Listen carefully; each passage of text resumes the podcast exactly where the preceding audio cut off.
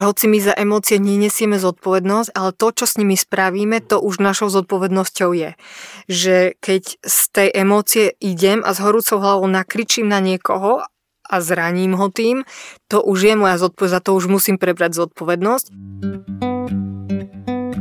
Počúvate podcast Na každom záleží, podcast o duši, viere a spiritualite. Ja som Gabriel Kosmály mladší. Naše podcasty vychádzajú každý druhý piatok na obed. Prihláste sa na ich odber.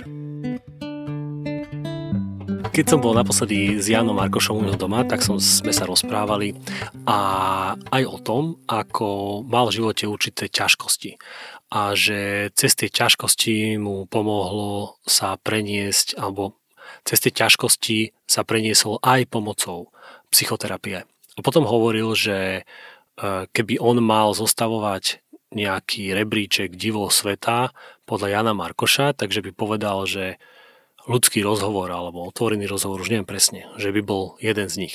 No a to mi tak oživilo to, že ja tiež dlhodobo som stotožnený s tým, že a uvedomujem si dôležitosť ľudskej blízkosti a ľudského rozhovoru a ľudský rozhovor je to, kde sa proste deje vzťah a kde sa môže diať ako aj uzdravovanie a a pozbudzovanie a láska, tak sa tam môže diať aj, aj opak, aj, aj ubližovanie a, a tak ďalej. Veď to všetci poznáme. A je takým môjim dlhodobým prianím, aj keď verím, že moja rodina by povedala, že opačne to vyzerá, ale je takým môjim dlhodobým prianím stať sa v rozhovoroch, a dajme tomu v dialogoch, alebo v blízkych, intimných rozhovoroch takým človekom, ktorý vytvorí atmosféru prijatia a nesúdenia a ktorý vytvorí atmosféru, kde ten druhý má pocit, že naozaj sa môže otvoriť a snáď sa v tomto rozhovore môže potom diať aj určité uzdravovanie. Už len tým, že, že ten človek druhý sa otvorí a dá von to, čo, to, to, čo chce. Ale uvedomujem si aj to, že to nie je úplne také jednoduché a už len nevedome robím ja, alebo my ľudia robíme v rozhovoroch chyby. A nemyslím tým teraz, že urobíme, poďme urobiť vedu z obyčajného rozhovoru, aby ľudia mali z toho stres. Ale chcel by som sa porozprávať o tom, ako niektoré možnože zlozvyky v komunikácii odstrániť a zlozvyky, čo sa týka toho, keď mm, nepriamo alebo nechtiac súdim alebo nepriamo nechťac niekoho urazím alebo mu radím, keď si to nepýtal a podobne. Chcel by som sa vlastne naučiť takým určitým správnym prístupom v rozhovore a zároveň vyvarovať sa takým základným chybám.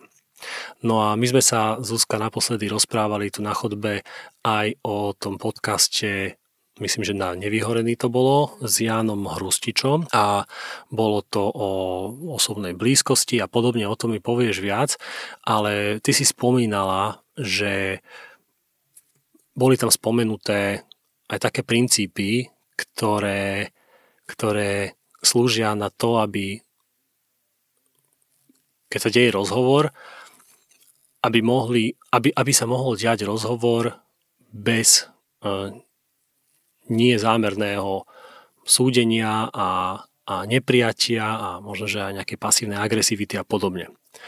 Tak teda, čo mám robiť, keď sa chcem stať tým človekom, ktorý dokáže nastaviť počúvajúce ucho a zároveň nechťac pritom druhému neubližuje alebo ho nejakým spôsobom neohrozuje?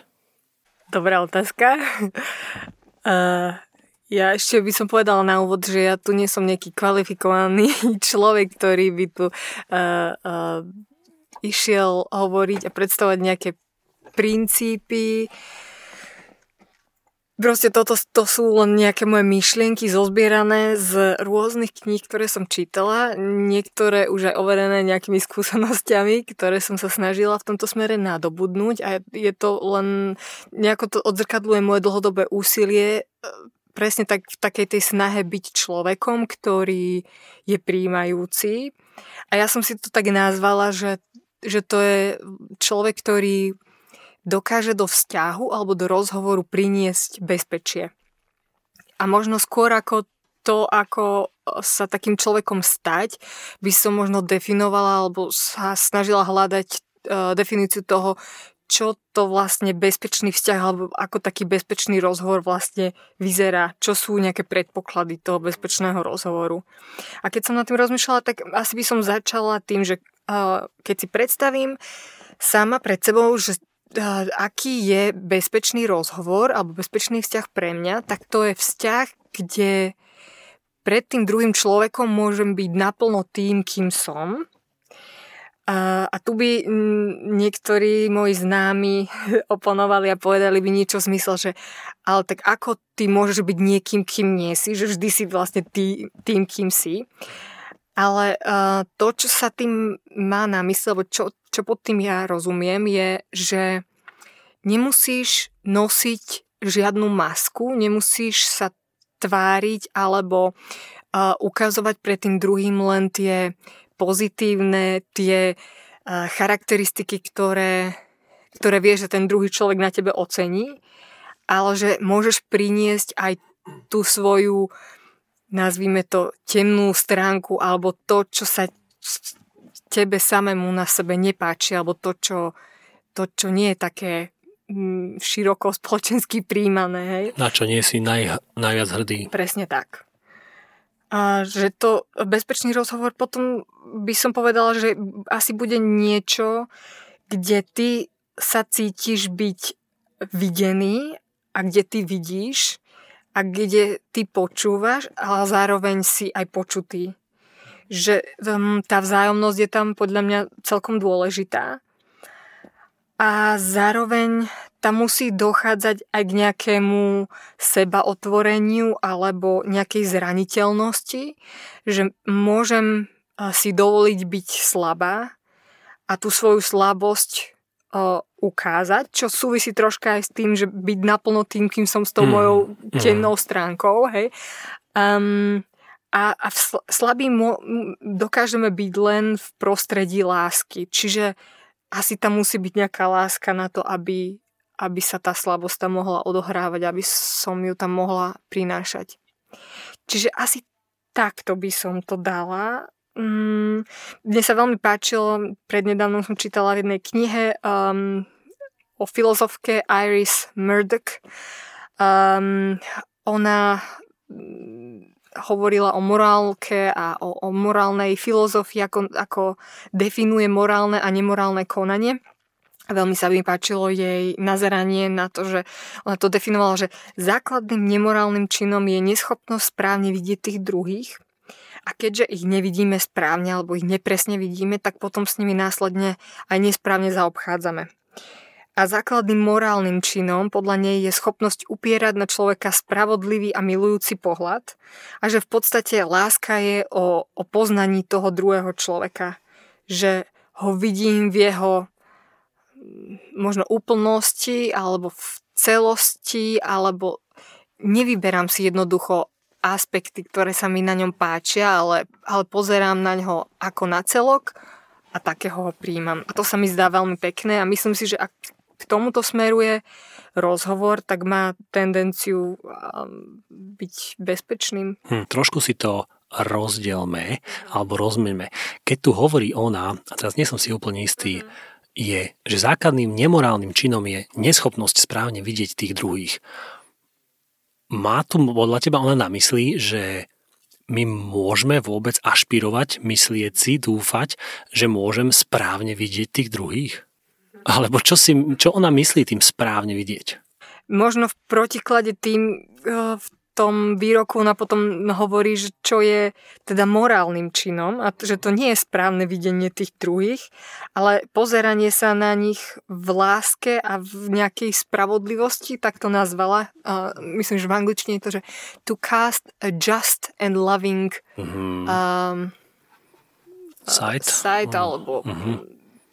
Eye. attention alebo nejak takto keď ona tam na začiatku hovorí, že základným nemorálnym činom neschopnosť správne vidieť tých druhých, ja si myslím, že to je určite aj taký paradox v tom, že možno, že ten človek si má uvedomiť, že už sám vchádza do rozhovoru, kedy proste dokonale nepozná toho druhého A tým pádom už to predpokladá, alebo malo by predpokladať určitú pokoru. Že už ja sám nie som úplne, ako keby podľa tohto výroku, morálny, lebo nedokážem dokonale poznať toho druhého. Ja si nemyslím, že tuto myslí autor, že, že poznať zmysle, že všetko o tom človeku vedieť, ale práve ako tuto sa ďalej ona hovorí, že správny a milujúci pohľad. Ty ešte, čo si spomínala, že, že aby ten človek sa cítil byť príjmaný alebo prijatý alebo nesúdený, chcem pripomenúť to, že ja si myslím, že prijatý v tomto zmysle neznamená, že lebo niektorí ľudia zaťažení takým tým, že musíme stále zvažovať dobré a zlé a musíme stále rozsudzovať a poukazovať na etiku a, a čo to Ondrej dnes hovoril to slovo? Nie morálka, počkaj, mravnosť, mrav, mravnosť, e, že a čo teraz, rezignujem na mravnosť? tak to neznamená to. Podľa mňa to znamená to, že proste toho človeka príjmam. S tým, že vôbec sa nezaoberám tým, že by som hodnotil a súdil, že to dobré alebo zlé, čo robí. A viem, že pre niekoho to je až, že až nemožné si predstaviť takýto prístup a takýto postoj, ale to je cieľ. Pre mňa v rozhovoroch to je cieľ a keď niekto na to potrebuje veršík, tak nesúďte, lebo bude ste súdení a tak ďalej a veľa je toho, že nechaj súd na Boha a tak ďalej. Proste len vnímaj toho druhého, nech môže byť akýkoľvek je a veď to je aké úžasná sloboda, že môžeš ty nesúdiť. Že vďaka Bohu, že keď si tak pomyslíš, že súdiť a zodpovedne súdiť je vlastne ohromná zodpovednosť. A zistíš, aký si nekompetentný v tom, keď naozaj to myslíš, ale zrazu nesúdiť je niečo fantastické. A keď tento pohľad teda, postoj teda naberieš, tak ten druhý sa môže cítiť naozaj pravdepodobne dobre a, vôbec explicitne nevie možno, že prečo ale že to proste z toho rozhovoru vyplyne. Hej, a niekde som dokonca čítala, niekto to povedal, taký pekný výrok, že, um, ja, no. že najvyššou formou umenia je schopnosť pristupovať k druhým bez súdenia. A to na, naozaj je, lebo uh, akokoľvek si predstavíš svoj najlepší rozhovor v tie najlepšie dni, keď máš najviac energie, vždy tá forma toho nejakého súdenia alebo hodnotenia, možno to nemusí byť, že v takej tej mm-hmm. radikálnej forme, stačí hodnotenie tiež v podstate nejakou formou súdu. My to tam vždy nejakým spôsobom prinášame, nejak automaticky a toto zo seba nejak vypnúť, to je neskutočne veľa pokory si to žiada, neskutočne veľa seba zaprenia a takého toho, že vyzlečenia sa zo svojej, uh, svojej formy a nazerania sa na svet a, a vstupovania, obliekania si toho pohľadu toho druhého človeka. Mm, mm. A to je milo, milujúci mm, pohľad podľa mňa. Jeden iný človek povedal, toho nemôžem citovať, lebo je, by bol neprijatý v kresťanských kruhoch, ale hovoril, že láska je, a to hovoril v kontexte, nehovoril to ako poučku, ale ako, ako výsledok jeho monológu, láska je vidieť toho druhého ako v jednote so mnou. V jednote s Bohom, v jednote so mnou. A keď myslím na a veľkňažskú modlitbu, ako sa tak volá ten text v Biblii Ježiša pred, pred ukrižovaním. A veľa sa tam modlí, taký mystický text to je, že, že modlím sa, aby boli jedno, ako my sme jedno, oče, aby som ja bol v nich a ty vo mne a spolu sme boli jedno a tak ďalej. Jedná sa tu nejakú mystickú jednotu. A podľa mňa na, je, existuje milión definícií lásky a, a, a, a vždy, je, vždy je troštičku aj obmedzená, každá jedna, ale myslím si, že práve tento pohľad, že vidím ťa ako súčasť seba v zmysle, že máme proste veľmi veľa spoločného, alebo tá esencia mňa teba je možno, že dokonca to isté, čo neviem popísať, lebo slova nefungujú všade úplne. A plus som schopný všetkého, každého jedného hriechu, čo napríklad ty by si bol, len tie správne okolnosti sa stačia, aby, aby, aby nastali. A plus vidieť, láska znamená aj vidieť dru- toho druhého v kontexte, v zmysle, že dostal úplne inú výbavu, úplne iné okolnosti do života, úplne iné sily a slabé a silné stránky.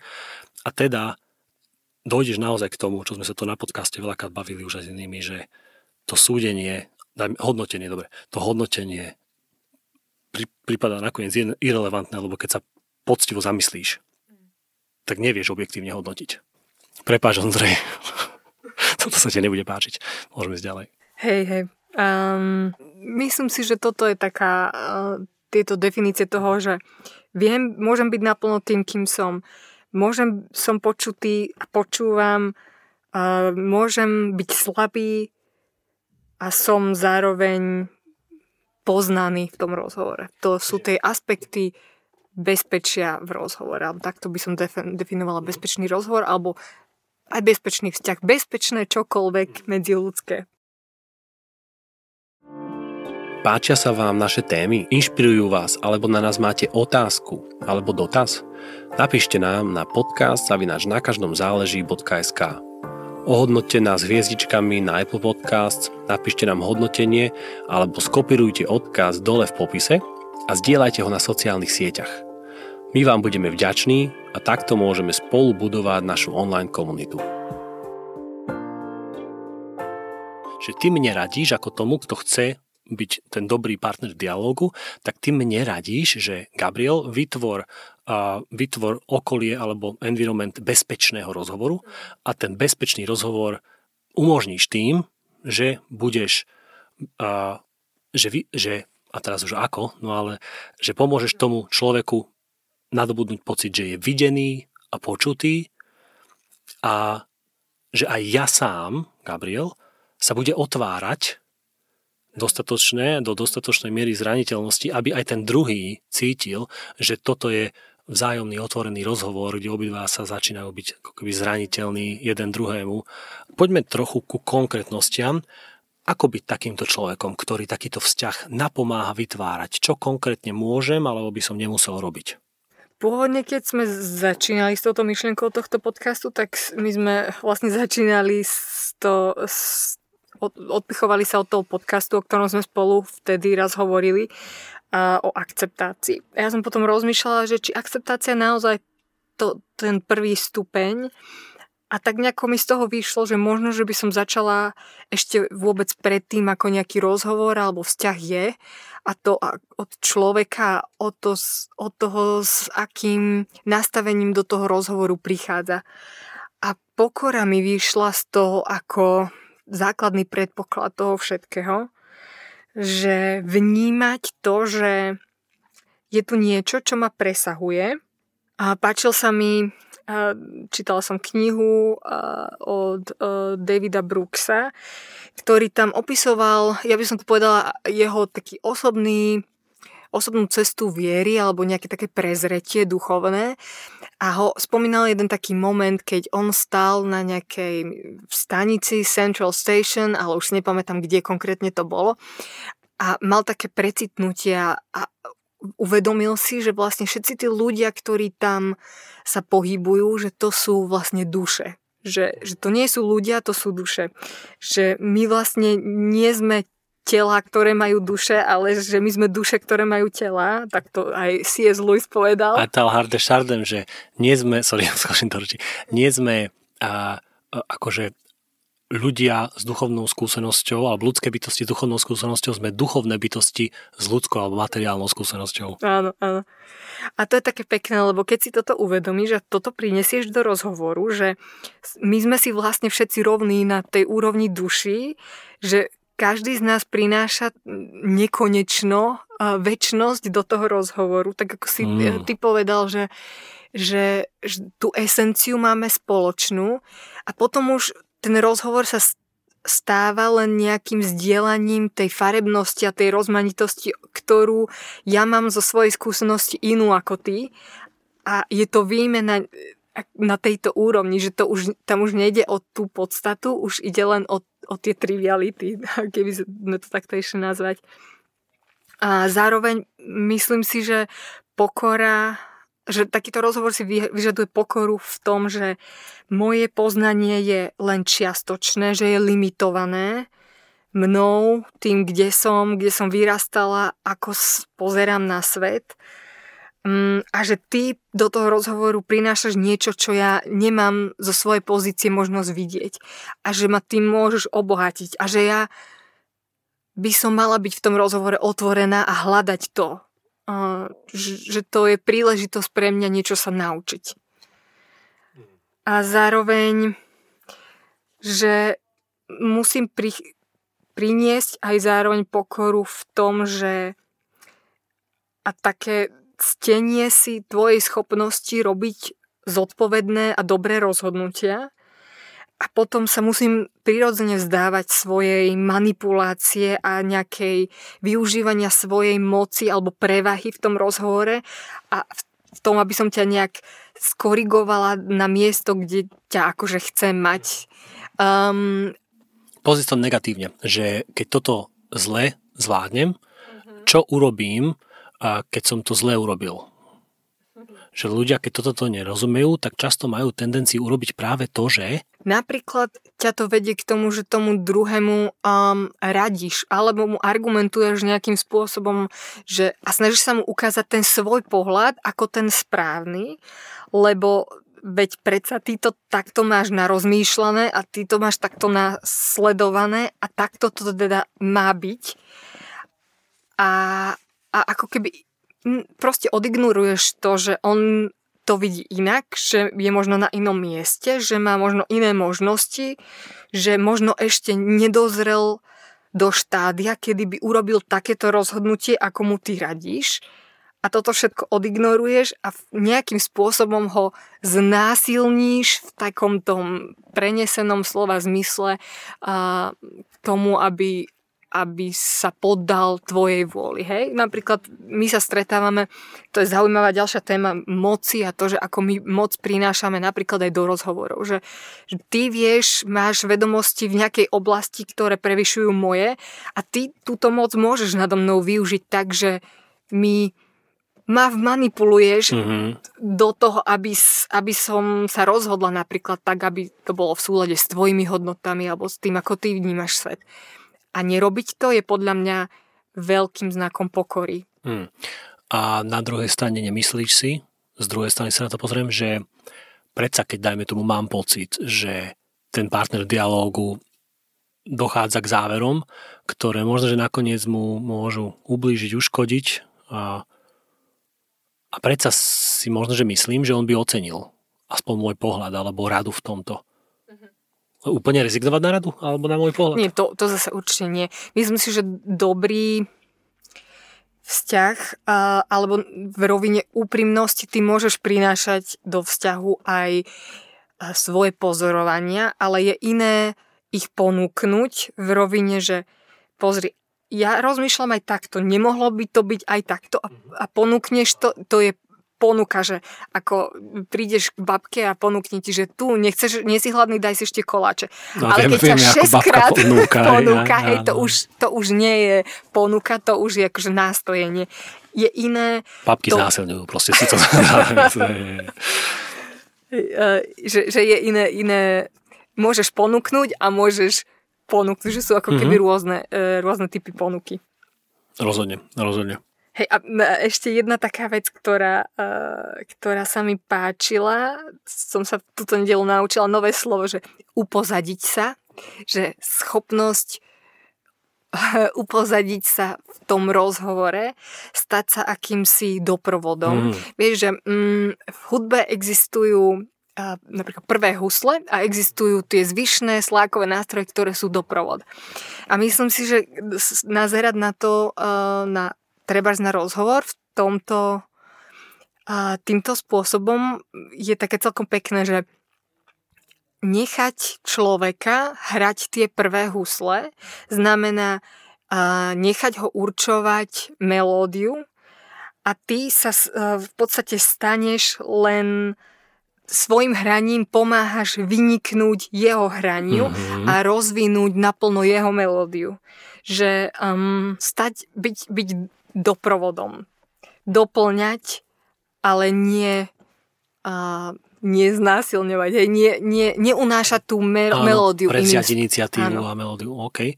A vedela by si mi povedať pozitívne a negatívne, dajme tomu, sú nejaké prístupy alebo správne otázky, ktoré môžu tomuto napomôcť. Napríklad, aby som nechal toho, toho druhého v sedle a hrať tie, tie, tie, ten prím a ako sa ho pýtať, ako ho pozbudiť, ako mu pomôcť ísť ďalej, otvoriť sa ďalej? Napad, pr- úplne prvé mi napadlo také, že čo nerobiť. Viacej... Uh, to je druhá otázka. To je... uh, ale možno by som predsa len neho začala, možno sa mi bude ľahšie uh, nabiehať na to, že čo robiť. Že čo nerobiť. Veľmi mi napadla taká vec, ktorú ja si myslím, že každý z nás robí. Že niekto s nami zdieľa nejakú skúsenosť, povie nám o niečom, že fú, dneska som mala strašne ťažký deň, uh, stalo sa mi, že uh, ja neviem, čakala som kuriéra 4 hodiny, potom mi zavolal, čakal na úplne inej adrese, som z toho znechutená, hej, niekto zdieľa svoju skúsenosť a ten druhý, namiesto toho, aby ponúkol pochopenie a povedal, že fú, tak ja neviem, to si musela byť celý deň v strese, a, takže obdivujem ťa, že to zvládla. A napríklad povieme, že fú, vieš, čo mne sa stalo presne podobné minule a obrátime zrazu tú pozornosť v rozhovore na nás. Mm-hmm. Že to človek niečo zdieľa, má nejaký, uh, nejakú emóciu, ktorú potrebuje komunikovať a my nie v zlom, myslím, že to, my to nejak akože automaticky len chceme ukázať, že niečo máme spoločné a v tom úsilí a, nájsť ten spoločný bod zrazu ponúkame svoju skúsenosť, ale častokrát to môže byť tak, že devalvujeme skúsenosť toho druhého. Áno, áno. Guilty.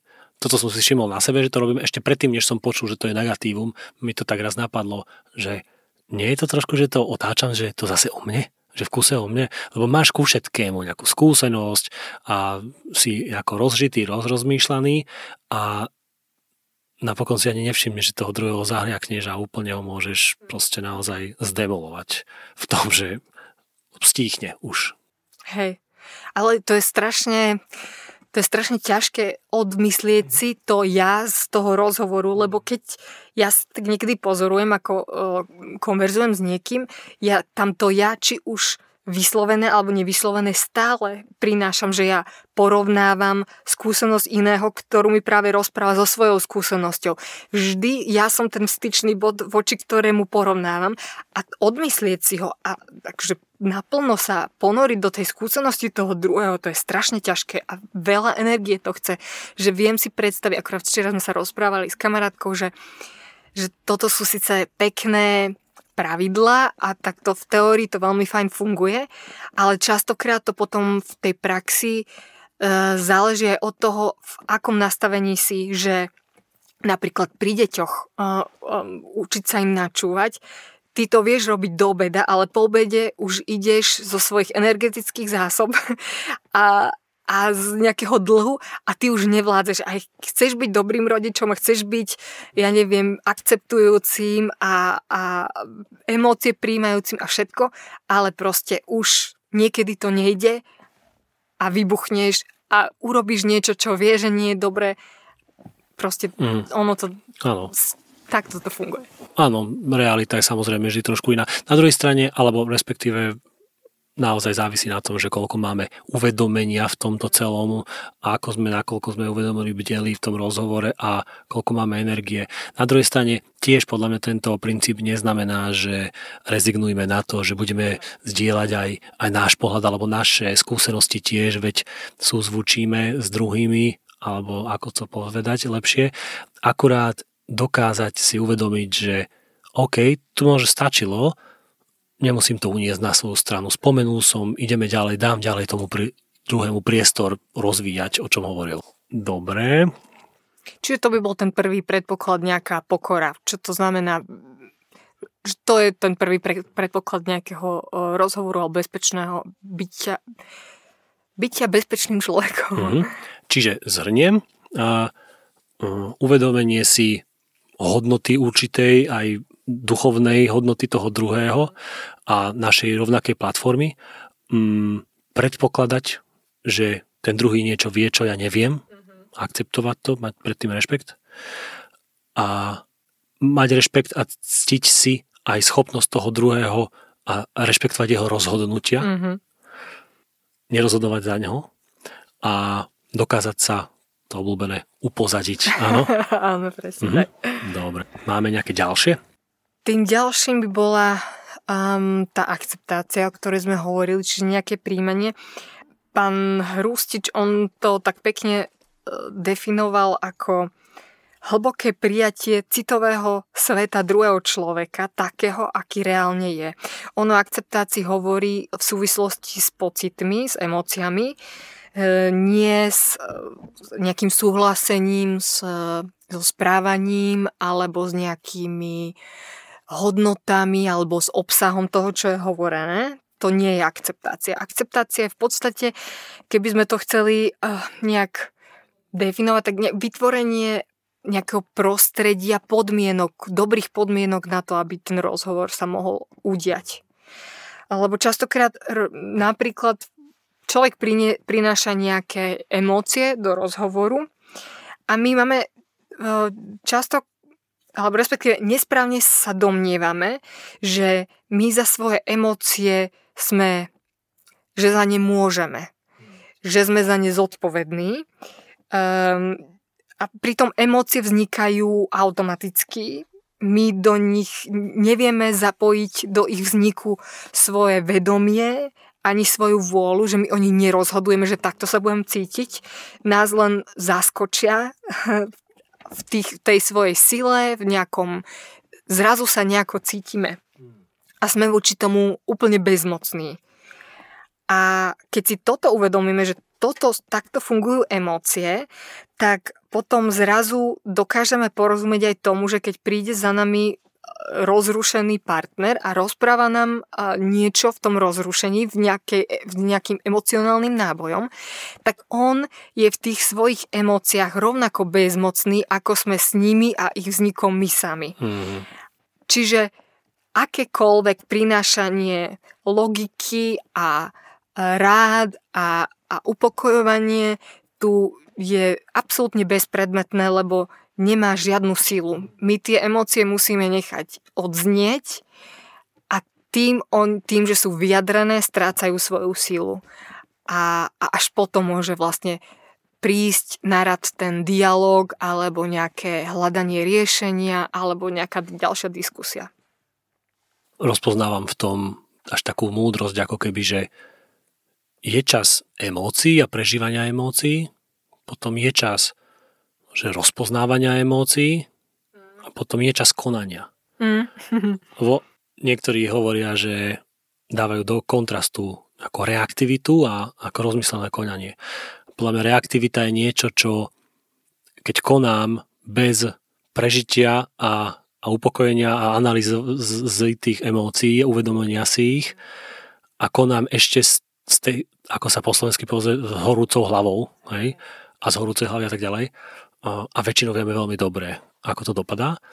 A druhá vec, to uvedomelé konanie je niečo úplne iné. Keď, si, keď viem, že emócie, ak si to tak predstavujem a vždy mi to pomôže, že ako oblaky na nebi, že ja sa predstavujem seba ako to, to, to modré nebo akokoľvek to infantilne alebo slnečkársky znamená, ale tie oblaky sú tie emócie, prídu, odídu, ja ich môžem, niekedy ma príliš zatienia, hej, alebo ako zahltia, ale môžem ich sledovať a môžem vedieť, že prišli a že odídu a zase prídu niekedy nejaké iné a nemusím sa s nimi identifikovať. A teda a môžem nachádzať aj ten čas tej určitej čistej oblohy a, a konať práve z, tej, z tých pohnutok. Mm-hmm. Ale zároveň tam by som možno ešte povedala, že, um, že hoci my za emócie nenesieme zodpovednosť, ale to, čo s nimi spravíme, to už našou zodpovednosťou je. Že keď z tej emócie idem a s horúcou hlavou nakričím na niekoho a zraním ho tým, to už je moja zodpovednosť, za to už musím prebrať zodpovednosť. To, že sa cítim nahnevanie a že sa ma niečo dotklo alebo ma niečo zranilo, to moja zodpovednosť nie je. To sa deje bez mojej účasti presne tak, ako ty hovoríš, že s tou emóciou, keď ju zoberiem a niečo z nej vyťažím, niečo sa z nej naučím, použijem ju, lebo ja tak hovorím, že emócie nám slúžia ako nejaká signalizačná sústava. Každá emócia nám niečo hovorí o našich potrebách a o tom, že niekde tie naše potreby neboli naplnené a niečo nie je OK. A teraz ja to môžem povedať, že OK, odignorovať to a ísť si ďalej. Ono ma to môže neskôr dobehnúť a znova tá emócia príde niekedy silnejšie. Ja sa tomu raz, myslím si, že skôr či neskôr ja tomu budem musieť nejakým spôsobom čeliť, alebo to zoberiem ako, ako, ako možnosť niečo sa naučiť aj sama o sebe, hľadať to, čo, uh, čo nie je OK vo mne a potom sa v konečnom dôsledku aj naučiť hľadať spôsoby, ako tie svoje potreby naplniť a potom žiť aj kvalitnejší život alebo byť kvalitnejším človekom.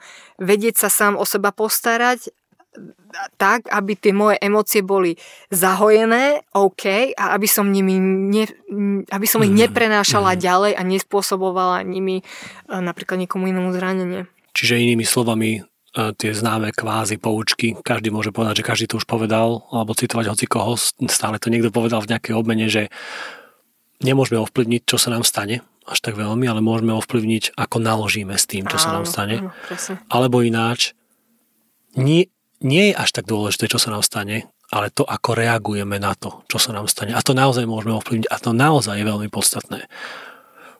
Nechcem teraz mudrovať a do tejto témy sa pustiť, ale, ale lebo, lebo nemám tú skúsenosť a bárs by pán Boh dal, aby som nikdy nemal.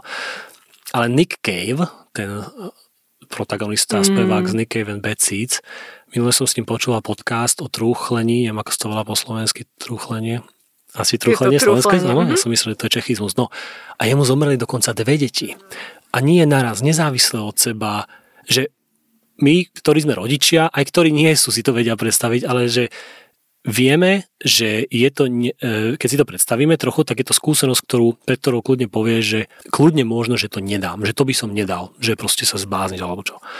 A, a keď to niekto prežije a dokonca to prežije druhýkrát, to je niečo nepredstaviteľné, ale chcem povedať to, že dajme tomu z neho zdá sa, že je zdravý človek psychicky, mentálne, duševne myslím. Ako práve tento David Brooks povedal v starších knihách svojich, že a poviem po anglicky a potom preložíme, alebo ty prelož. You can be broken or broken open.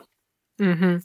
Že môžeš byť zlomený, alebo môžeš byť zlomením otvorený. Áno, áno, áno, áno, presne tak. Čiže môžeš to utrpenie transformovať práve na určitú seba prekročenie až do konca. Hej. Kto kde, čo druhí ľudia popisujú, akože druhá polovica života rôzne to popisujú, že je už ten stav, kedy ty v jednej, že kráčeš, že v jednej ruke držíš určité utrpenie a, a podobne a v druhej ruke držíš určitý nadhľad a vyzretie a, a to je, že ruka v ruke a ideš s tým.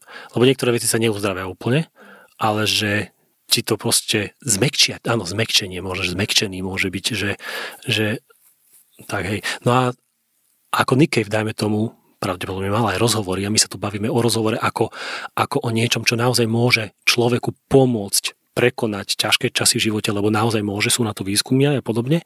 A, a on napríklad mal, mal umenie, kde písal texty, skladal hudbu a pomohlo mu to pravdepodobne preniesť sa a proste dať to zo seba nejakým spôsobom von. Niekto sa nevie dávať do seba von, tak pije, tak droguje alebo robí nejaké iné nevhodné správanie, ale práve toto naučiť sa dať to zo seba von.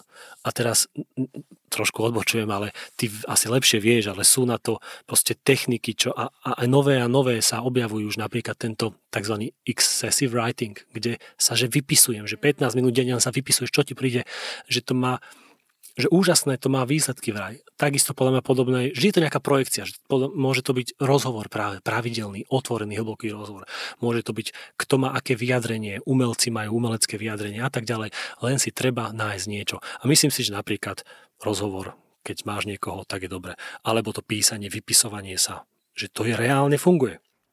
To, všetky tieto techniky majú spoločnú jednu vec a to je, že tam je, pracuješ so svojimi emóciami, že ty sa musíš ponoriť do, to, do toho, čo prežívaš, dostať sa do, uh, ako to preložiť, be in touch with, že dotýkať sa svojich, uh, svojich emócií a vedieť ich pomenovať nejakým spôsobom.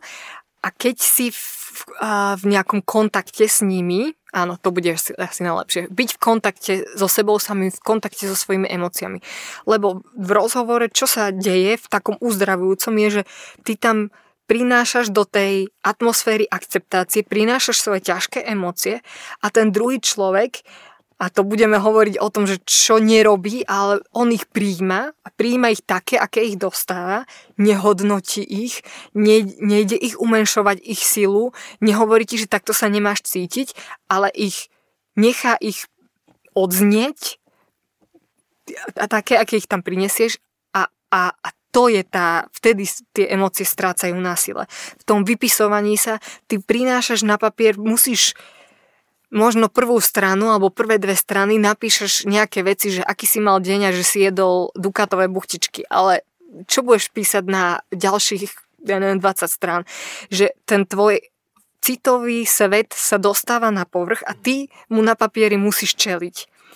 Len tam není tá druhá osoba, ktorá by ho vedela prijať. Že možno, že o toto je a ochudobnené to písanie. V rozhovore, keď máš tam napríklad toho psychoterapeuta, ktorý je schopný pracovať s tými emóciami a ponúknuť ti to prijatie, myslím, že to ozdravenie vie prísť rýchlejšie mm-hmm, a vie byť mm-hmm. také efektnejšie.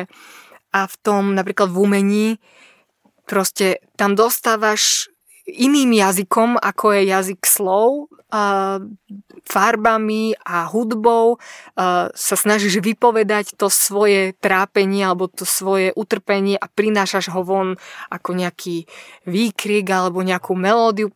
Proste in, iným jazykom popisuješ to isté, že stále je to vyjadrenie jazykom vyjadrujem svoju emóciu. Hmm. A dokonca deti to vedia možno, že dokonca lepšie ako dospelí často. Ja to vidím práve na našom dieťati, ako, akú úžasnú terapeutickú hodnotu môže mať práve to, keď to dieťa je vyzvané, že nakresli, ako sa cítiš. Neskôr už keď si na to zvykne, nemusí sa, nemusí sa byť vyzvané, ale vidíš, že odíde proste s plačom a s nervami a kreslí a a príde s úsmevom a ukazuje ti, že najhoršieho démona na, na tomto, na papieri, ale príde s úsmevom a to, a to až mám pocit, že som svetkom zázraku, že to takto funguje. A fakt takto funguje. Áno, pre niekoho viac, pre niekoho menej. Najprv sa môžeš cítiť ako, že, že ako blbeček, že čo to tu robím, vieš, píšem, alebo kreslím, alebo podobne. Ale, ale je to o tom kontakte, že so sebou. Hej, hej. Hm. No a potom, čo teda ako teda pristupovať, keď takéto emócie je, sú prinášané do rozhovoru, tak uh, Hrustič tam hovorí o tom, že že my nemali by sme sa uchylovať k tomu, že niečo hodnotiť ako dobré alebo zlé, alebo prinášať akékoľvek hodnotenie o tom, čo bolo povedané. Alebo rady, neradiť alebo nesnažiť sa upokojovať toho človeka. Často... Skúsme si to na nejakom akože, akože vymyslenom mm, konkrétnom mm. príklade. Lebo, aby sme to, lebo tak to lepšie zapamätajú naši poslucháči. Dajme tomu, uh, som doma a mám blízkeho priateľa, suseda, príde za mnou na kávu a nejakým spôsobom som sa stačilo sa 2-3 krát na niečo opýtať, na jeho rozvod s manželkou a začne sa otvárať a ide to z neho von. Hovorí možno, že o svojich emóciách, je tam mix toho, ako sa cíti ako nespravodlivo oklamaný, obeď, zároveň možno, že veľa je tam toho, ale dajme tomu, hej, začne hovoriť naozaj o, o emóciách. Alebo ja som už dobrý, skúsený, a, skúsený človek a, a viem sa ho opýtať na emócie, dajme tomu, a naozaj je z prostredia, kde sa ho asi nikto neopýta na, na emócie, No a teda sa opýtam a on to dáva zo seba von. A mňa to až, dajme tomu, tak trošku prekvapuje, že fú, že čo ja tu s týmto budem robiť, čo tu on vykladá, lebo to cíti, že to je že ná, nálož. No a teda, že čo môžem zle robiť s tým a čo môžem dobre s tým robiť? No zle môžeš robiť to, keď uh, tam prinášaš nejaké hodnotenia v zmysle fú, to je dobré, alebo vieš čo, to ne, nebolo najšťastnejšie, čo si urobil, hej, to je, mm-hmm myslím si, že pri tých hodnoteniach možno asi najlepšie my vieme vybadať, že že to nie je dobre to tam prinášať a možno, že aj najviac sa ich vieme vystrihať. Um, lebo hodnotenia automaticky ukazujú, že ty toho človeka nejakým spôsobom pozoruješ, súdiš, dávaš mu pocit, že, že mu napríklad nerozumieš v nejakých aspektoch, mm-hmm. že ho hej, ten druhý má pocit, že súdi ma tu niekto. Alebo môžeme prinášať rady, že a nemohol si jej povedať, keď nemohol si v tom rozho- v roz- pri rozvode e, sa ešte odvolať na súde a požiadať o zverenie detí do opatery, napríklad, hej, myslím si. A tam tým ukazuješ, že, že sa považuješ to chovanie toho človeka za nesprávne, že, že sa mal, mal to urobiť inak. Že okrem toho všetkého, ako on teraz ti tam opisuje svoje zlyhanie, tak ty mu ešte ukazuješ na jedno ďalšie zlyhanie, ktoré si tam ty vybadal, že ešte aj v tomto si zlyhal. A, a potom také naj, možno najmenej ba, badateľné je snaha upokojovať toho človeka. Neboj sa, dobre bude ono to vyzerá tak, uh, tak že, že, že ty sa snažíš pomôcť. Človek môže mať až pocit, že veď na to som tu, toto mám robiť. Hej, hej, no. hej, presne. Že ja ho mám upokojiť, ale to, čo my tam vlastne robíme, je, že jednak tomu človeku komunikujeme, že jeho emócie sú prehnané, že jeho emocionálna reakcia by nemala byť taká silná, že napríklad veď to nebolo až také zlé, alebo uh, a to, to je zase, my sa týmto staráme v podstate aj o svoje emocionálne, lebo keď vidíme, že niekto trpí, nám sa ťažko pozerá na utrpenie a my sa snažíme tomu utrpeniu sa predsa vyhnúť. Takže my sa tak staráme v úvodzovkách sa staráme o seba a snažíme sa to utrpenie dostať z, našich, z nášho pohľadu a z našej blízkosti, že už sa upokoj, nerobí mi dobre pohľad na teba, keď tak, na, takto plačeš, alebo ja neviem, to takto nedávaš.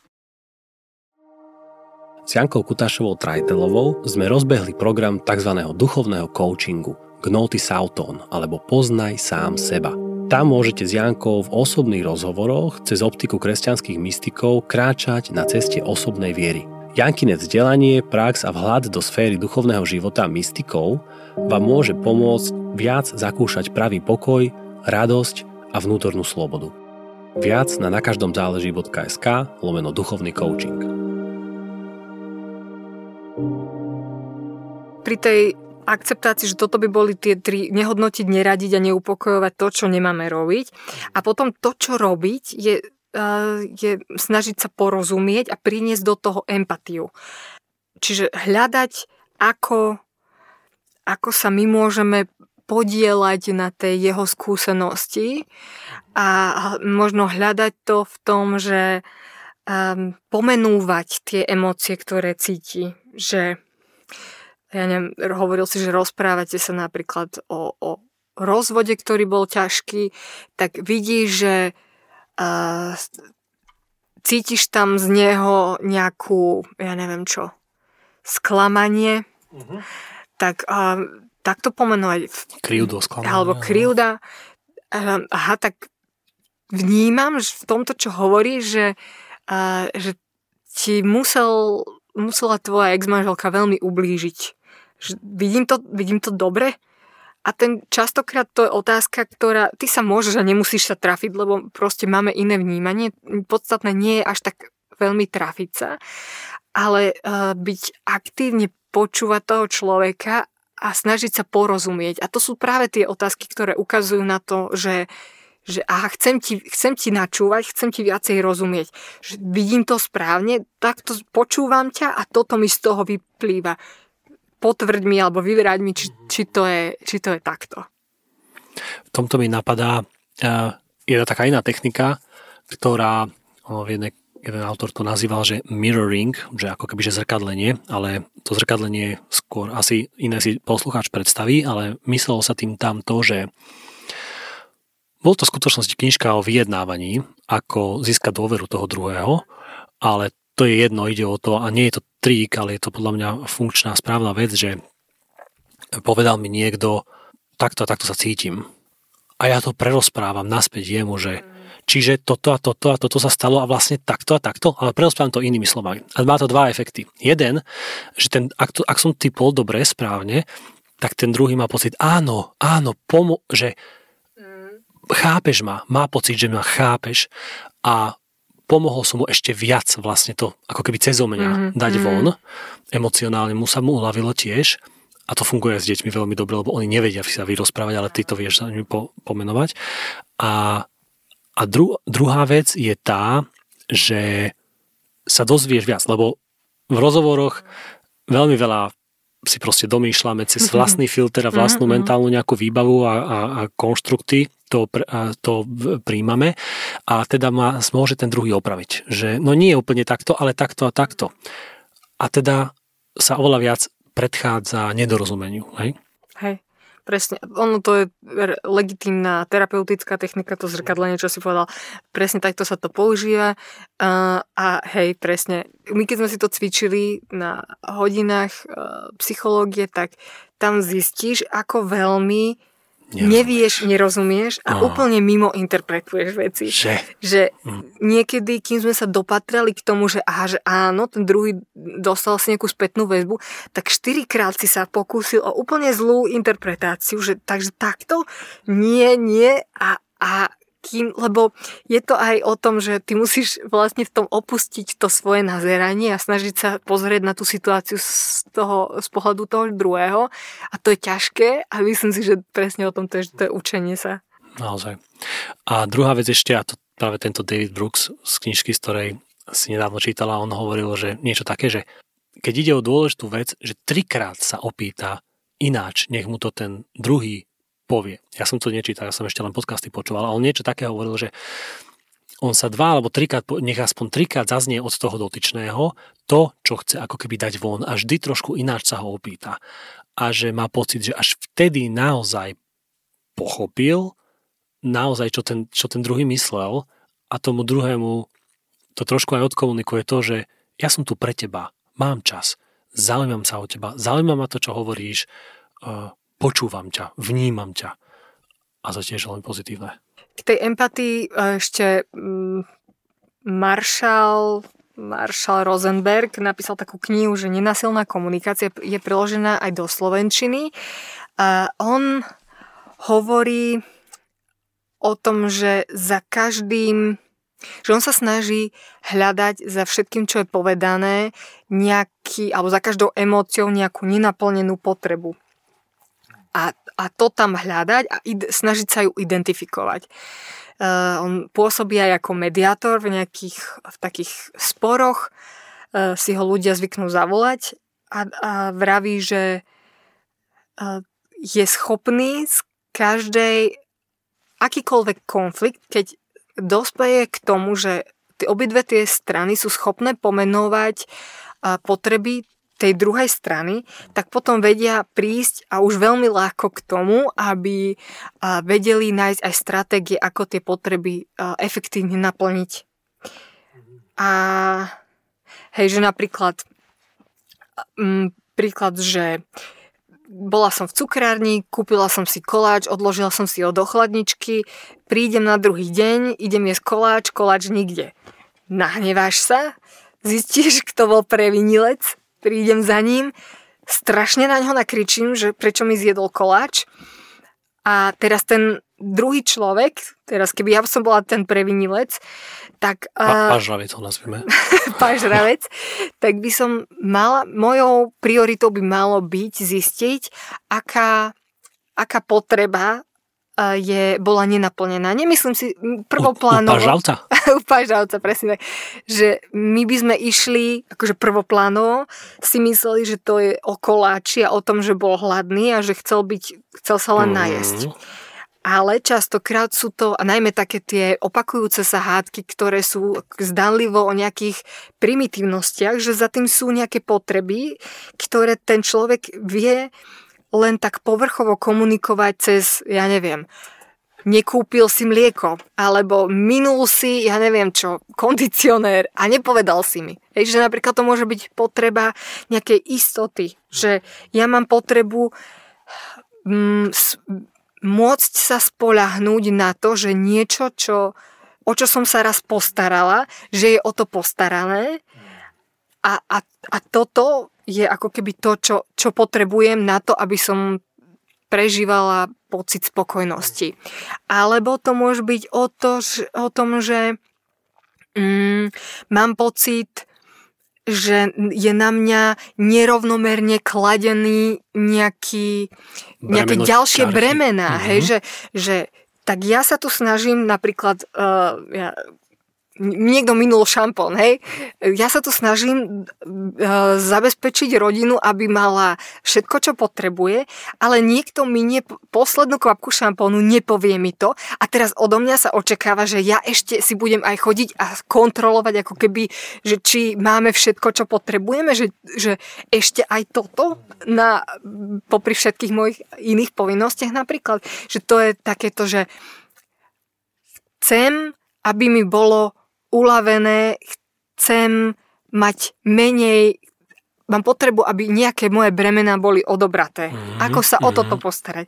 A to je už potom úplne iná komunikácia o tomto, ako komunikácia o zjedenom koláči, minutom šampóne alebo čo. No a to je úžasné, ale teraz uvedom si, že presne tak, že keď sa na tej povrchnej bežnej rovine bavíme, tak ten, kto má tie potreby alebo má pocit, že má silnú ťarchu bremena staranie sa o domácnosti nevyváženú napríklad na sebe nesie a vybuchne, dajme tomu, za ten šampón a, a obviní toho druhého, že ho minul alebo nekúpil a podobne. A ten druhý zase má v sebe nejaké iné vnútorné pocity, ktoré práve už len naozaj posledné, čo potrebuje byť obviňovaný za také banality. Hej?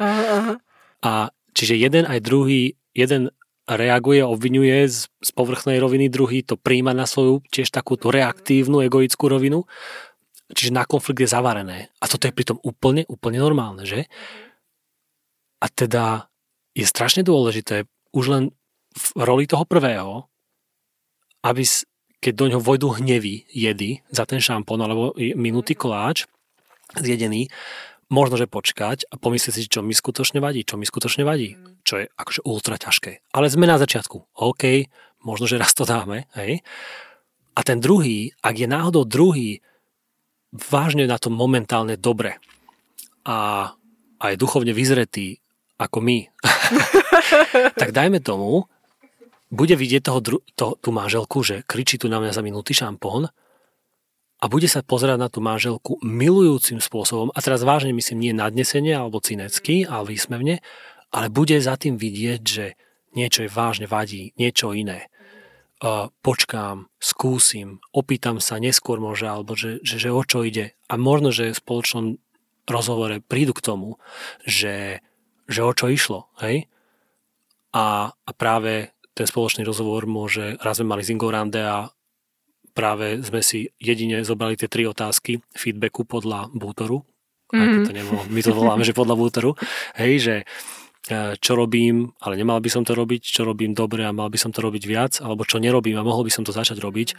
Proste tieto tri otázky podľa mňa pomôžu zachrániť manželstvo, keď si to budeme každé dva týždne sa o tom baviť. A je to nevyčerpateľná studnica hlbokých rozhovorov a tam pomôžeme si prísť na to, že to nebolo o minútom šampóne, ale o niečom inom, že? mm. A tak ďalej. Strašne veľa múdrosti prinášame do, tohto, do tejto epizódy. Ja neviem, kto si to... Dúfam, že to poznámkujete.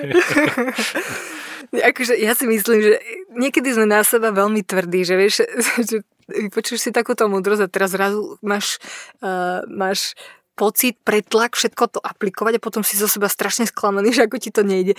Že ja si ne, vôbec nemyslím, že by bolo chybou ísť s, napríklad s tým šampónom, vybuchnúť a potom následne, vždy si myslím, že je lepšie to akože hasiť keď aj dodatočne a povedať, že fú, ty počuj, prepač, teraz sa tak zamýšľam nad tým šampónom a tak reflektujem, že asi to nebolo celkom o šampóne.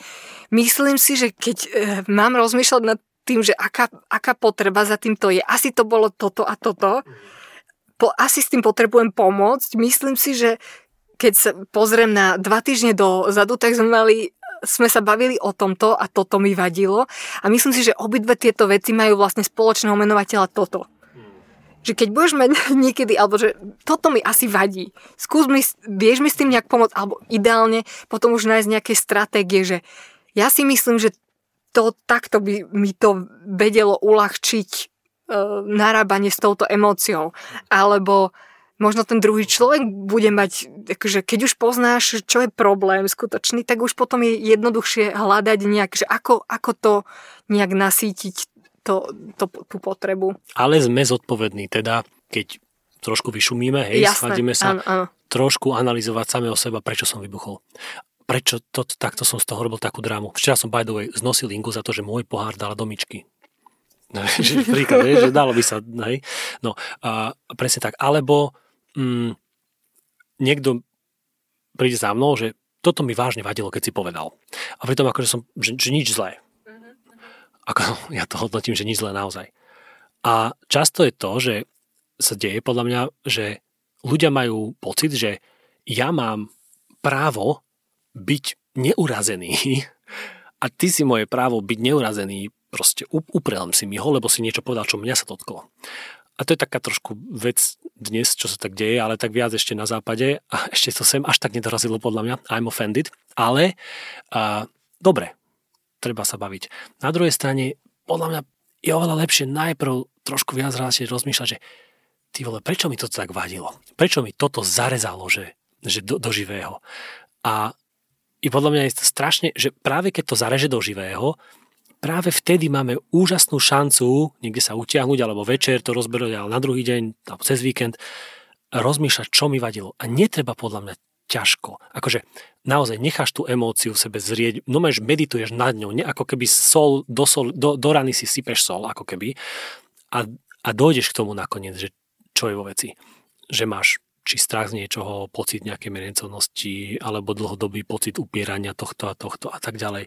Ale je to veľmi dobré predtým, než obvidím druhého, že ma urazil, trošku sa zamyslieť, že prečo mi to zle padlo. Hej, v tomto je taká veľmi pekná technika, ale to je zase troška práca s, takou, s takými hlbšími traumami, uh, že častokrát tie naše traumy sú, vychádzajú z nejakých detských traum, ktoré nejaké veci, ktoré sa nás hlboko dotkli a ktoré nám nejak svoju seba hodnotu poškodili. A niekedy je zaujímavé, keď človek má čas a zrovna má aj také naladenie, že sa zamýšľať nad týmto, sa snaží to vystopovať, že keď, kedy bol prvýkrát, keď som nie, niečo takéto cítil? Akú situáciu z minulosti, napríklad z môjho detstva mi to pripomína? A, a, a vrátiť sa, a to napríklad terapeuti to robia tak, e, že sa vrátia do, te, do tej situácie, keď som bol dieťa, zažíval som to a to. A teraz skúsim si odmyslieť samého seba ako dieťa a vstúpim do tej situácie ja už ako dospelý človek.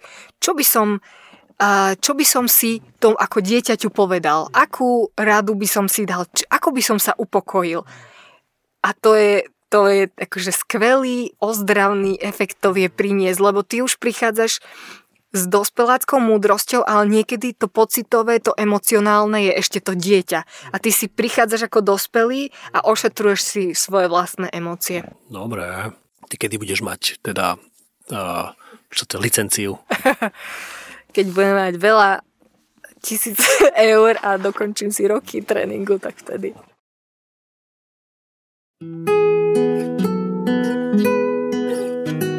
Poctivá viera pripúšťa pochybnosti – Boh, ktorý je láska, sa zažíva v skúsenosti.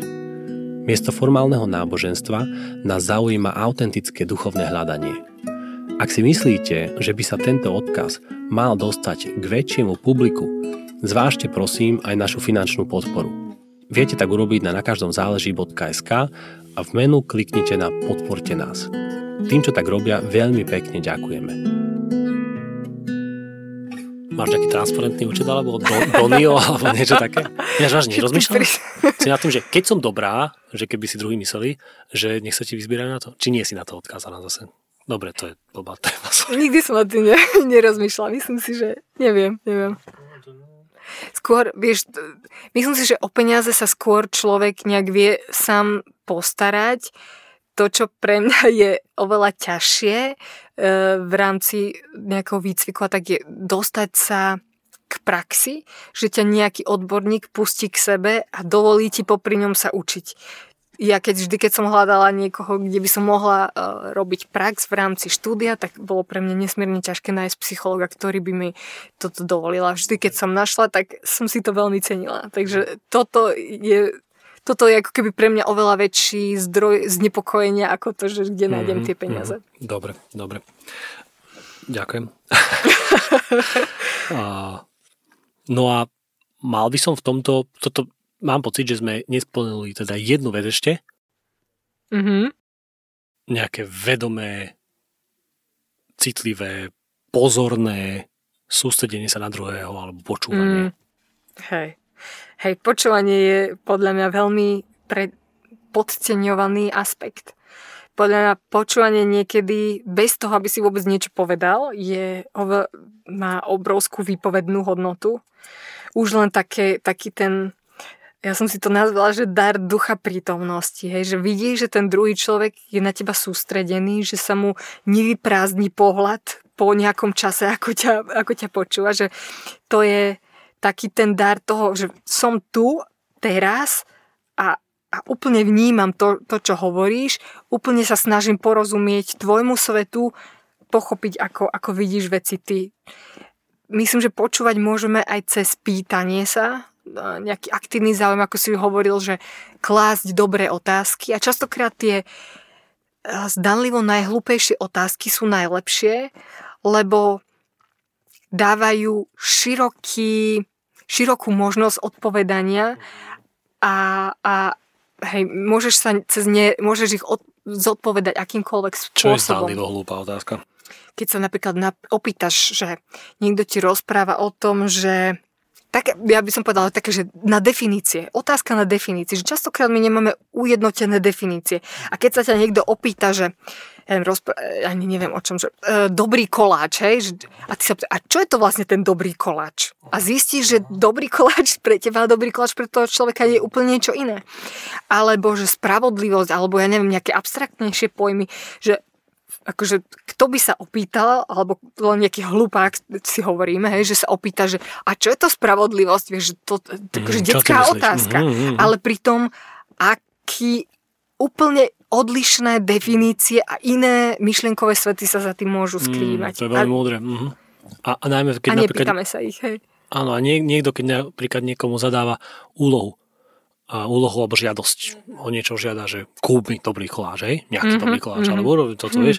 Presne, dobre, ale a ja donesem, čo je dobrý koláč pre mňa, niečo úplne iné, dobrý koláč pre toho druhého. Mm-hmm. Presne. že tie gastrometafory tu prevládajú aj napríklad dnes.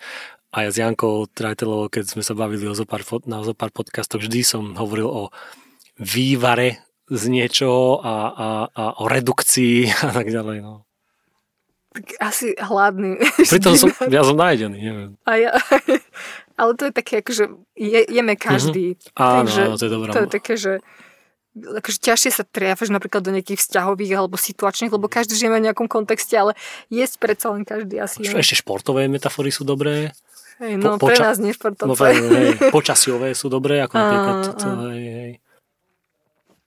Hej, um, toho počúvania, čo sa týka možno ešte také, že dobrá vec, snažím sa počúvať, aby som ti rozumel, nie aby som ti lepšie argumentoval. To je také, že... Mm, nie, stále si treba pripomínať. Presne. Zopakuj to, prosím ťa. Že pýtam sa, aby som ti lepšie rozumel, nie aby som ti lepšie argumentoval. Mm, a počúvam s tým, aby som ti lepšie rozumel naozaj a vcítil sa do toho, čo hovoríš a nie s tým, že už rozmýšľam, čo ti odpoviem. Mm. Veľmi sa mi páčilo, opäť sa vrátim k tomu Davidovi Brooksovi, on tam hovorí o takom, že pauza potom, ako ti niekto niečo povie. Mm. Vieš, že keď ty si nedáš pauzu, my máme taký ten, to je taký západňarský, unáhlivý efekt, že niekam sa ponáhľaš a niečo proste, aj tú konverzáciu chceš nejak akože urobiť čo, čo najrýchlejšiu a takú najsvižnejšiu výmenu nejakých myšlienok. A je nám až neprirodzené, keď niekto potom, ako ty niečo povieš, zostane pauza a zostane ticho. Ale pritom Veď nie je to napokon aj znakom toho, že počkaj, doteraz som ťa počúval a teraz sa potrebujem zamyslieť a reflektovať, že čo vlastne ti na to povedať, ako na to zareagovať. A to je, akože chcela by som mať to umenie a zároveň potom aj odvahu, že nechať si tam tú pauzu a povedať, vieš čo, počkaj chvíľu, musím, musím to troška prežuť. Hmm. Súhlasím a je to z dvoch dôvodov, ktoré si hneď uvedomujem. Jeden je ten, že nechtiac nemusím niekoho prerušovať, lebo možno, že ešte nedopovedal, alebo niekedy ešte príde nejaký, nejaké do, do vysvetlenie, čiže ten, pocit, ten človek zase má pocit, že je vypočutý. A druhá vec, verím tomu, že mnohé veci, a najmä tie najmudrejšie, vychádzajú často z človeka akoby odnikial a často proste musíš stíchnuť, aby, aby niečo hodnotné prišlo. A počúvanie je potom aj nejaký, nejaké zdávanie sa svojej predstavy o svete a vstupovanie do tej tvojej predstavy o svete. O tom, tak si to ja predstavom, že tak by to správne počúvanie malo fungovať. Hej, asi, asi takto. Ešte tebe niečo dobre, dobre. napadá? Mne napadá ešte v tomto, tejto celej súvislosti, zase ešte poviem, a čo do konfliktov trochu, zase budem čerpať z toho Davida Brooksa. A on hovorí, že, alebo hovoril, že často je ľahké proste v nejakom, dajme tomu, výmeny, od výmeny názorov a sa preniesť až ku konfliktu a k hádke, ale hovorí, že vždy je veľmi dobré si pripomenúť tú spoločnú, ten spoločný základ alebo spoločný cieľ tých dvoch strán, čo sa bavia. Že príklad, jeden taký príklad hovoril, že teraz bavia sa dvaja bratia, ako naložia so svojím otcom, lebo je starý a jeden má názor, že ho treba dať do dobrého profesionálneho domu v dôchodcov a druhý má názor, že treba sa striedať pri opatrovaní a možno, že dať výpoveď z roboty. Obidve majú pre, pre a proti, až sa pohádajú, ale že aby sa nepohádali animózne až, že je dobre vždy si pripomínať, že obidvom ide o dobro ich otca a vidieť ten dobrý zámer aj v tom druhom. Že to je veľmi podstatné. Druhá vec mi napadá, a to je taká moja mm, moja prax, ktorú som nedávno začal uh, praktizovať, je, že v modlitbe ja uh, sa modlievam tak, že, že si pripomínam, že som milované Božie dieťa. A niekedy len na to myslím, že som milované Božie dieťa. A niekedy sa tak modlím, že druhej osobe, že som tvoj milovaný syn, že Bohu hovorím. A potom som si hovoril, dajme tomu, mám sa stretnúť najbližšie so svojou manželkou, rodinné metafory, hej, ale, pri, ale je to tak, a so svojimi deťmi, aby som si ich viac cenil a viac bolo možno, že lás, ako sme tu povedali, že láskavé načúvanie a podobne, tak, si, tak sa modlím, že Inga je tvoja milovaná dcéra. Mila, moja dcéra, je tvoja milovaná dcéra. Gabriel, môj syn, je tvoj milovaný syn. A teraz, že takto sa modlíš predtým, než ideš do nejakého kontaktu, do nejakej interakcie s tými druhými ľuďmi. A teda prichádzaš s tým, že tieto osoby, s ktorým sa práve bavím, ktorým sa pozrám do očí, že Boh ich nekonečne miluje a že kto ja som, aby som bol voči ním netrpezlivý, súdil ich alebo nejako ináč proste manipuloval alebo im upieral nejaké ich práva. Čiže prisvet... ak, ak to reálne vždy viac a viac praktizuješ, podľa mňa potom pristupuješ k ľuďom až ako na takej posvetnej pôde, že vyzuj si svoj sandál, alebo z pôda, na ktorej stojí, že sveta. A počul som jednu dobrú modlitbu, a ktorá, ktorá neviem už kde bola, ale teraz ju skúsim, mám, mám na pozadí telefónu, na nejakom pozadí, ktoré momentálne nepoužívam, ale skúsim simultánne to preložiť, lebo mám to po anglicky v kontexte, keď človek verí tomu, že je posielaný do vzťahov alebo do, do, ano, do vzťahov a Bohom alebo do vzťahov nejakej vzájomnej interakcie snáď uzdravujúcej. Takže sa modlí tuto, že a som tu len na to, aby som bol nápomocný, hovorím v mužskom rode pre seba. Som tu na to, aby som zastupoval toho, kto ma poslal. Nemusím sa báť o to, čo povedať alebo čo urobiť, lebo ten, kto ma poslal, ma povedie. Som úplne spokojný s tým, kde som, pretože viem, že ten, kto ma sem poslal, je so mnou. Budem uzdravený zároveň, ako budem učiť druhého sa uzdravovať. A budem uzdravený, budem uzdravený, uzdravený cez to, ako pomôžem druhému sa uzdravovať. Tak to sa mi páčilo raz na toľko, že som si to dal na pozadie. Hej, páči sa mi takéto prinášanie tej inej skutočnej reality do tej našej eh, takej všednej reality a ono to potom tak uh, rozšíri naše obzory a keď zistíme, že mne sa napríklad to mi tak napadlo, keď si toto čítal, že častokrát vnímame a, alebo sa snažíme o pravdu, pravdu v rozhovore, v hádke, v čomkoľvek a málo si uvedomujeme, že pravda je, je bytosť a že, že pravdu máme následovať, že pravda je v podstate, ja o tej pravde nemusím nikoho presviečať, pravda má tendenciu si nás nachádzať a ona sama nás presvedčí o tom, že je pravdivá, že, že keď to pochop, keď porozumieš tomu, že, že, že pravda je Kristus, tak čo, že čo ja tu chcem to nejak že obhajovať a s mocou a svojou silou niekoho k niečomu primeť.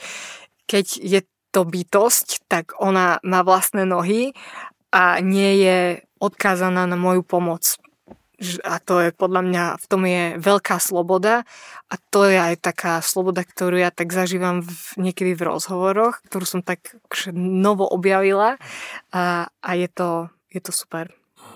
A táto pravda je podľa mňa taká, že nie je ako hulvácka v zmysle, že ona nederie sa, že musíš stíchnuť alebo musíš možno len pomaly identifikovať svoje, svoje príbehy, ktoré si vytváža, alebo narratívy, alebo falošné motívy, čo druhým pri, pripisuješ, alebo proste musíš identifikovať tie klamstvá, alebo tie, tie falošné veci, dokázať si o nich odstúpiť aspoň. Hmm. A to, to, to začne prenikať, toto správne. Hej, hej. Ak by vás táto téma zaujala ďalej, zaujímala ďalej, tak eh, na, medzi našimi staršími podcastami máme taký podcast, ktorý má názov, že nenásilná komunikácia a jej princípy, alebo tak nejako podobne. Takže to je s Petrom Kuklišom a to si vypočujte tiež. A možno, že by sme mohli dať do popisu podcastu nejaké zdroje, z ktorých sme čerpali, ale ale môžeme ich aj zopakovať. Že, takže je to aj posledná kniha Davida Brooksa. Ako sa volá Zuzka? How to know a person, the art of seeing others and being deeply seen. Áno, nie je ešte preložená do Slovenčiny, snáď ju niekto preloží. Mohol by napríklad Portal Libri, lebo Portal Libri myslím, že preložilo aj jeho pred, predošlú knihu Second Mountain, druhá hora. A, aspoň myslím. Potom Marshall Rosenberg si hovorila? Nenasilná komunikácia Jan Hrustič on má teraz novú umenie blízkosti, to je v rozhovore s Monikou Kompaníkovou, ale ja som vychádzala z tej jeho staršej od osamelosti k blízkému vzťahu v partnerstve. Hmm. A ešte si spomínam jednu vec, počúvam jedného autora tiež podcasty, ktorý a, často hovorí o proste potrebe a, zotrvať v prítomnom okamihu, že byť proste prítomný, že silno prítomný teraz. A on hovorí, že on si prešiel aj psychoterapeutickou praxou v zmysle, že on pomáhal druhým, aj školu na to má. No a on hovoril, že vekom sa mu podarilo naozaj dospieť do štádia, kedy dokáže byť pomerne dlhý čas naozaj prítomný v tom rozhovore s tými ľuďmi. A že sa mu stávalo, že ľudia, ktorí sa s ním rozprávali, mu potom povedali taký, takú spätnú väzbu, že, že čo bolo, že čo si robil, že, že úplne sa cíti byť ten človek uzdravenejší, cíti sa byť oveľa viac fit a celostný ako keby. Čo, čo robil ten druhý, čo si robil? A on hovorí, že on nerobil nič, len ja som nepočúval naozaj, ale on to pripisuje tomu, že proste vniesol do toho rozhovoru silnú, sústredenú prítomnosť na to, čo, čo práve je. Najväčší dar, ktorý môžeme dať tomu druhému, je dar našej 100% prítomnosti a pozornosti a toho, že byť tu a byť, byť teraz.